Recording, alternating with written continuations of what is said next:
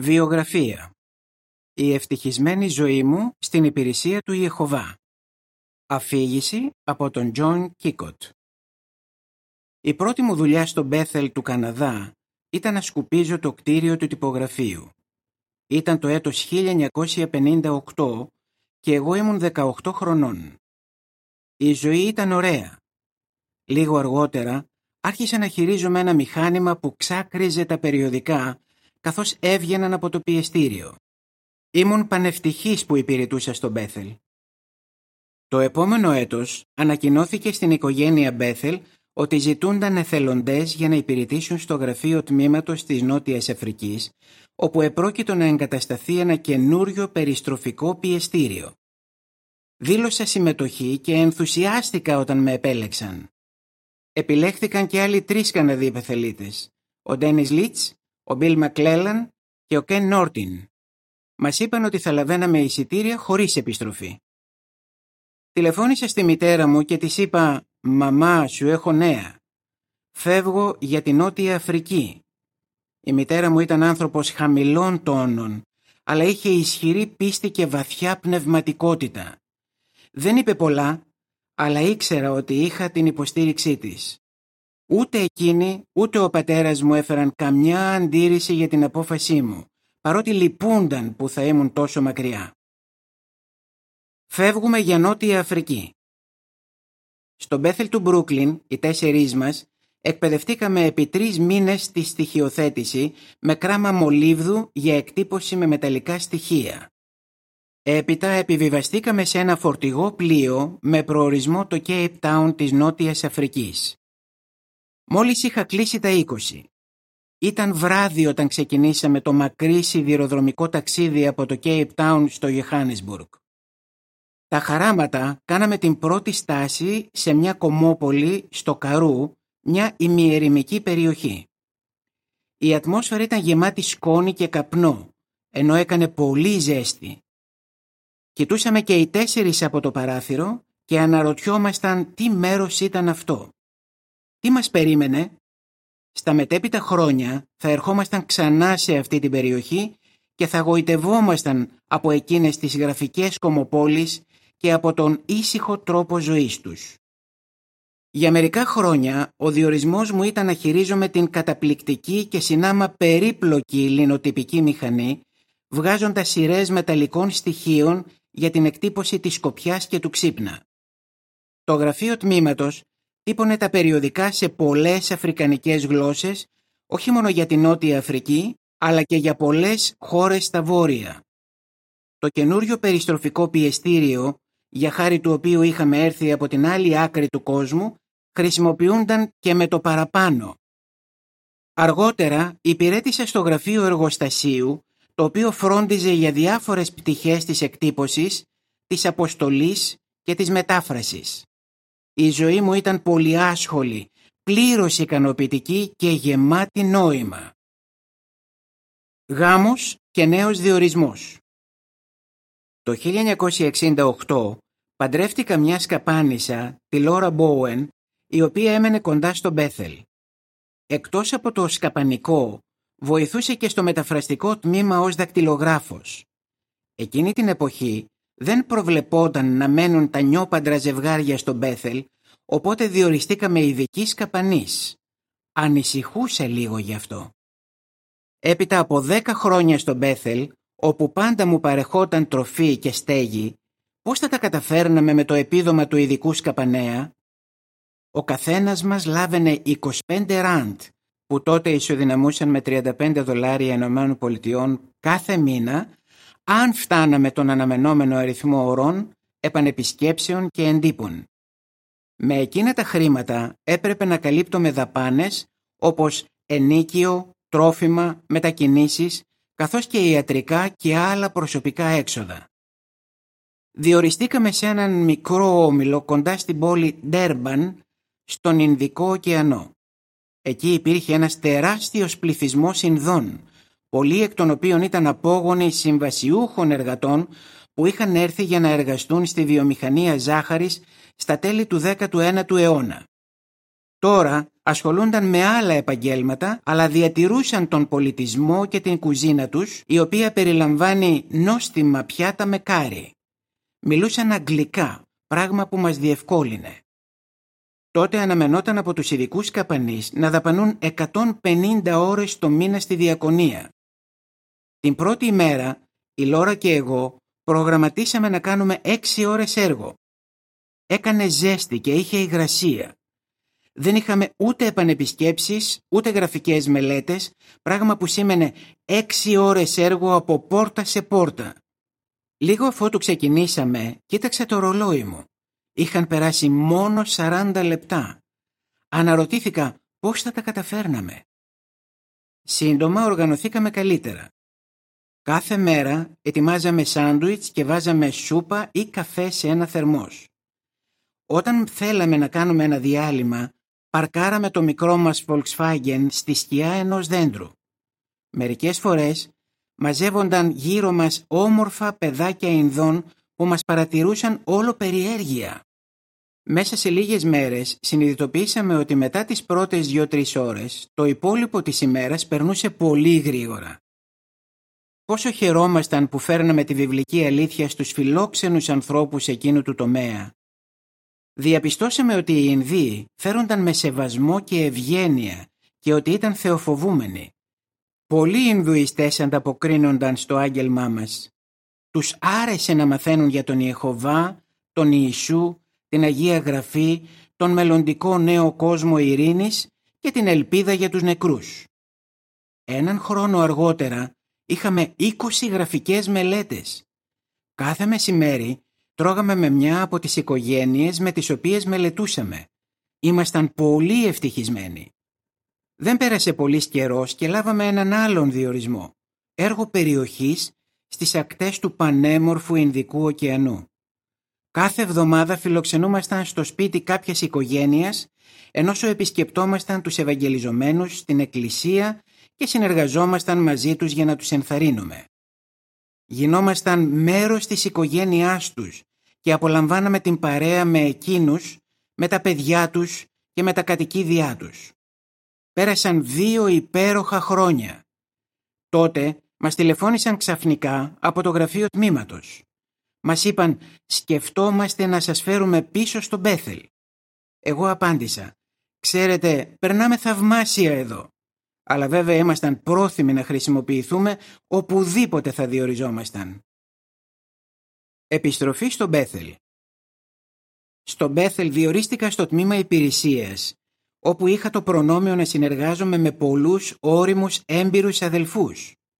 Εκείνη την εποχή όταν ο επίσκοπος περιοχής υπέβαλε την έκθεσή του για την επίσκεψή του σε κάποια εκκλησία, το γραφείο τμήματος έστελνε σε εκείνη την εκκλησία μια επιστολή. Στόχος των επιστολών ήταν να ενθαρρύνουν και να δώσουν οποιαδήποτε αναγκαία κατεύθυνση. Αυτό σήμαινε πολλή εργασία για τους γραμματείς μας, οι οποίοι μετέφραζαν αλληλογραφία από την Κόζα, τη Ζουλού και άλλες αφρικανικές γλώσσες στην Αγγλική και αντίστροφα. Εκτιμούσα εκείνους τους φιλόπονους μεταφραστές, οι οποίοι με βοηθούσαν επίσης να κατανοήσω τις δυσκολίες που αντιμετώπιζαν οι μαύροι Αφρικανοί αδελφοί και αδελφές μας. Εκείνη την εποχή, ο λαός της Νότιας Αφρικής ζούσε υπό το σύστημα του Apartheid. Κάθε φυλετική ομάδα κατοικούσε σε καθορισμένες περιοχές, οπότε άνθρωποι διαφορετικών φυλών δεν μπορούσαν να έχουν πολλές κοινωνικές επαφές μεταξύ τους. Οι μαύροι Αφρικανοί αδελφοί μας μιλούσαν τις δικές τους γλώσσες, κήρυταν στις δικές τους γλώσσες και παρακολουθούσαν συναθρήσεις σε εκκλησίες των δικών τους γλωσσών. Δεν γνώριζα πολλούς μαύρους Αφρικανούς, επειδή όλοι οι διορισμοί μου ήταν σε αγγλόφωνες εκκλησίες.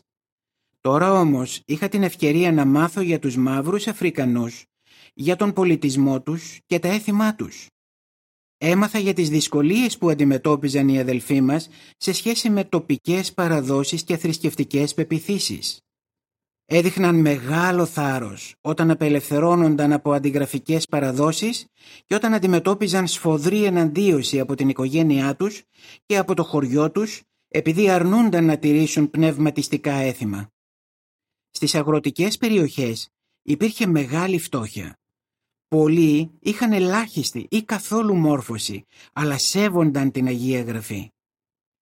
Είχα το προνόμιο να εργαστώ σε κάποιες νομικές υποθέσεις που αφορούσαν την ελευθερία λατρείας και την ουδετερότητα. Η πίστη μου ενισχυόταν καθώς έβλεπα την οσιότητα και το θάρρος νεαρών μαρτύρων οι οποίοι είχαν αποβληθεί από το σχολείο επειδή είχαν αρνηθεί να συμμετάσχουν σε προσευχές και θρησκευτικούς ύμνους. Οι αδελφοί αντιμετώπισαν μια άλλη πρόκληση στη μικρή αφρικανική χώρα που τότε λεγόταν Σουαζιλάνδη. Όταν πέθανε ο βασιλιάς Σομπούζα ο δεύτερος, απαιτήθηκε από όλους τους πολίτες να τηρήσουν ορισμένα έθιμα πένθους. Οι άντρες έπρεπε να ξηρίσουν το κεφάλι τους και οι γυναίκες να κόψουν τα μαλλιά τους πολύ κοντά. Πολλοί αδελφοί και αδελφές υπέστησαν διωγμό επειδή αρνήθηκαν να συμμετάσχουν σε αυτό το έθιμο το οποίο σχετιζόταν με την πρόγονολατρία. Πόσο μας συγκίνησε η οσιότητά τους στον Ιεχωβά; Μάθαμε πολλά για την πιστότητα, την οσιότητα και την υπομονή από τους Αφρικανούς αδελφούς μας και αυτό επικοδόμησε την πίστη μας. Επιστροφή στο τυπογραφείο Το 1981 διορίστηκα να βοηθήσω στην ανάπτυξη εκτυπωτικών μεθόδων με χρήση ηλεκτρονικών υπολογιστών. Επέστρεψα λοιπόν στο τυπογραφείο. Τι συναρπαστικός καιρός ήταν αυτός. Ο κόσμος της εκτύπωσης άλλαζε. Ένας ντόπιος αντιπρόσωπος πολίσεων έδωσε στο γραφείο τμήματος ένα φωτοστοιχειοθετικό μηχάνημα για δοκιμή χωρίς δέσμευση. Ως αποτέλεσμα, οι εννιά λινοτυπικές μηχανές αντικαταστάθηκαν με πέντε καινούρια φωτοστοιχειοθετικά μηχανήματα. Επίσης, εγκαταστάθηκε ένα καινούριο περιστροφικό πιεστήριο offset. Το έργο επιταχυνόταν. Η χρήση ηλεκτρονικών υπολογιστών οδήγησε επίσης στην επινόηση νέων μεθόδων στοιχειοθέτησης με τη χρήση του MEPS, του πολυγλωσσικού ηλεκτρονικού εκδοτικού συστήματος. Τι τεράστια αλλαγή από τις δύσχριστες, αργές λινοτυπικές μηχανές και από τα πιεστήρια με κράμα μολύβδου για τα οποία είχαμε έρθει εμείς οι τέσσερις από τον Καναδά στη Νότια Αφρική. Στο μεταξύ, όλοι είχαμε παντρευτεί καλές καπάνισες με πνευματικό φρόνημα. Ο Μπιλ και εγώ υπηρετούσαμε ακόμα στον Μπέθελ. Ο Κεν και ο Ντένις είχαν κάνει παιδιά και έμεναν εκεί κοντά. Οι δραστηριότητες του γραφείου τμήματος αυξάνονταν. Τα βιβλικά έντυπα μεταφράζονταν και τυπώνονταν σε ολοένα και περισσότερες γλώσσες και αποστέλλονταν σε άλλα γραφεία τμήματος. Συνεπώς, χρειαζόμασταν καινούριο Μπέθελ. Οικοδομήθηκε σε μια όμορφη περιοχή δυτικά του Ιωάννεσμπουργκ και η αφιέρωσή του έγινε το 1987. Ήταν χαρά μου που συμμετείχα σε όλη εκείνη την επέκταση και που υπηρέτησα στην Επιτροπή του Τμήματος της Νότιας Αφρικής για πολλά χρόνια. Καινούριος διορισμός και πάλι.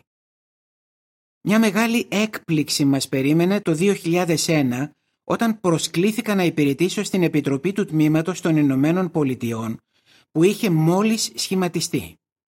Αν και λυπόμασταν που θα αφήναμε πίσω τους διορισμούς μας και τους φίλους μας στην Νότια Αφρική, μας συνάρπαζε η προοπτική της καινούργια ζωής στην οικογένεια Μπέθελ των Ηνωμένων Πολιτειών. Ωστόσο, μας απασχολούσε το ότι θα αφήναμε πίσω την ηλικιωμένη μητέρα της Λόρα. Δεν θα μπορούσαμε να κάνουμε πολλά για αυτήν από τη Νέα Υόρκη, αλλά οι τρεις αδελφές της Λόρα προσφέρθηκαν να τη βοηθούν σωματικά, συναισθηματικά και οικονομικά. Είπαν, εμείς δεν μπορούμε να είμαστε στην ολοχρόνια υπηρεσία, αλλά αν φροντίζουμε τη μαμά, θα βοηθήσουμε εσάς να παραμείνετε στο διορισμό σας. Τους είμαστε βαθιά ευγνώμονες. Με το ίδιο πνεύμα ο αδελφός μου και η σύζυγός του, οι οποίοι ζούσαν στο Τορόντο, φρόντιζαν τη χείρα μητέρα μου. Τότε ζούσε ήδη μαζί τους πάνω από 20 χρόνια. Εκτιμούμε πραγματικά την αγάπη και τη φροντίδα που της έδωσαν μέχρι το θάνατό της, λίγο αφότου ήρθαμε στη Νέα Υόρκη. Είναι μεγάλη ευλογία να σε στηρίζουν μέλη της οικογένειάς σου που είναι πρόθυμα να κάνουν προσαρμογές στη ζωή τους για να αναλάβουν μια ενίοτε απαιτητική ευθύνη. Για μερικά χρόνια, ο διορισμός μου στις Ηνωμένες Πολιτείες ήταν στην παραγωγή εντύπων, η οποία έχει εξυγχρονιστεί και απλοποιηθεί ακόμα περισσότερο. Τελευταία, εργάζομαι στο τμήμα αγορών. Είναι υπέροχο που εδώ και 20 χρόνια ανήκω στο δυναμικό αυτού του τεράστιου γραφείου τμήματος που τώρα αριθμεί περίπου 5.000 μέλη της οικογένειας Μπέθελ καθώς και περίπου 2.000 εξωτερικούς συνεργάτες. Πριν από 60 χρόνια ούτε που θα το φανταζόμουν ότι θα βρισκόμουν εδώ. Η Λόρα με έχει στηρίξει ολόκαρδα όλα αυτά τα χρόνια. Πόσο πλούσια υπήρξε η ζωή μας. Θεωρούμε πολύτιμους τους διάφορους διορισμούς τους οποίους έχουμε υπηρετήσει και όλους τους θαυμάσιους ανθρώπους με τους οποίους έχουμε συνεργαστεί, περιλαμβανομένων και εκείνων στα πολλά γραφεία τμήματος που επισκεφτήκαμε με διορισμό σε τόσο πολλά μέρη του κόσμου. Τώρα έχω περάσει τα 80 και ο όγκος της εργασίας μου έχει μειωθεί, καθώς υπάρχουν πολλοί ικανοί νεότεροι αδελφοί οι οποίοι μπορούν να φροντίζουν για το έργο. Ο ψαλμοδός έγραψε «Ευτυχισμένο είναι το έθνος του οποίου Θεός είναι ο Ιεχωβά». Ψαλμός 33-12 Τι μεγάλη αλήθεια! Είμαι απέραντα ευγνώμων για το ότι έχω γευτεί τη χαρά του ευτυχισμένου λαού του Ιεχωβά. Τέλος του άρθρου.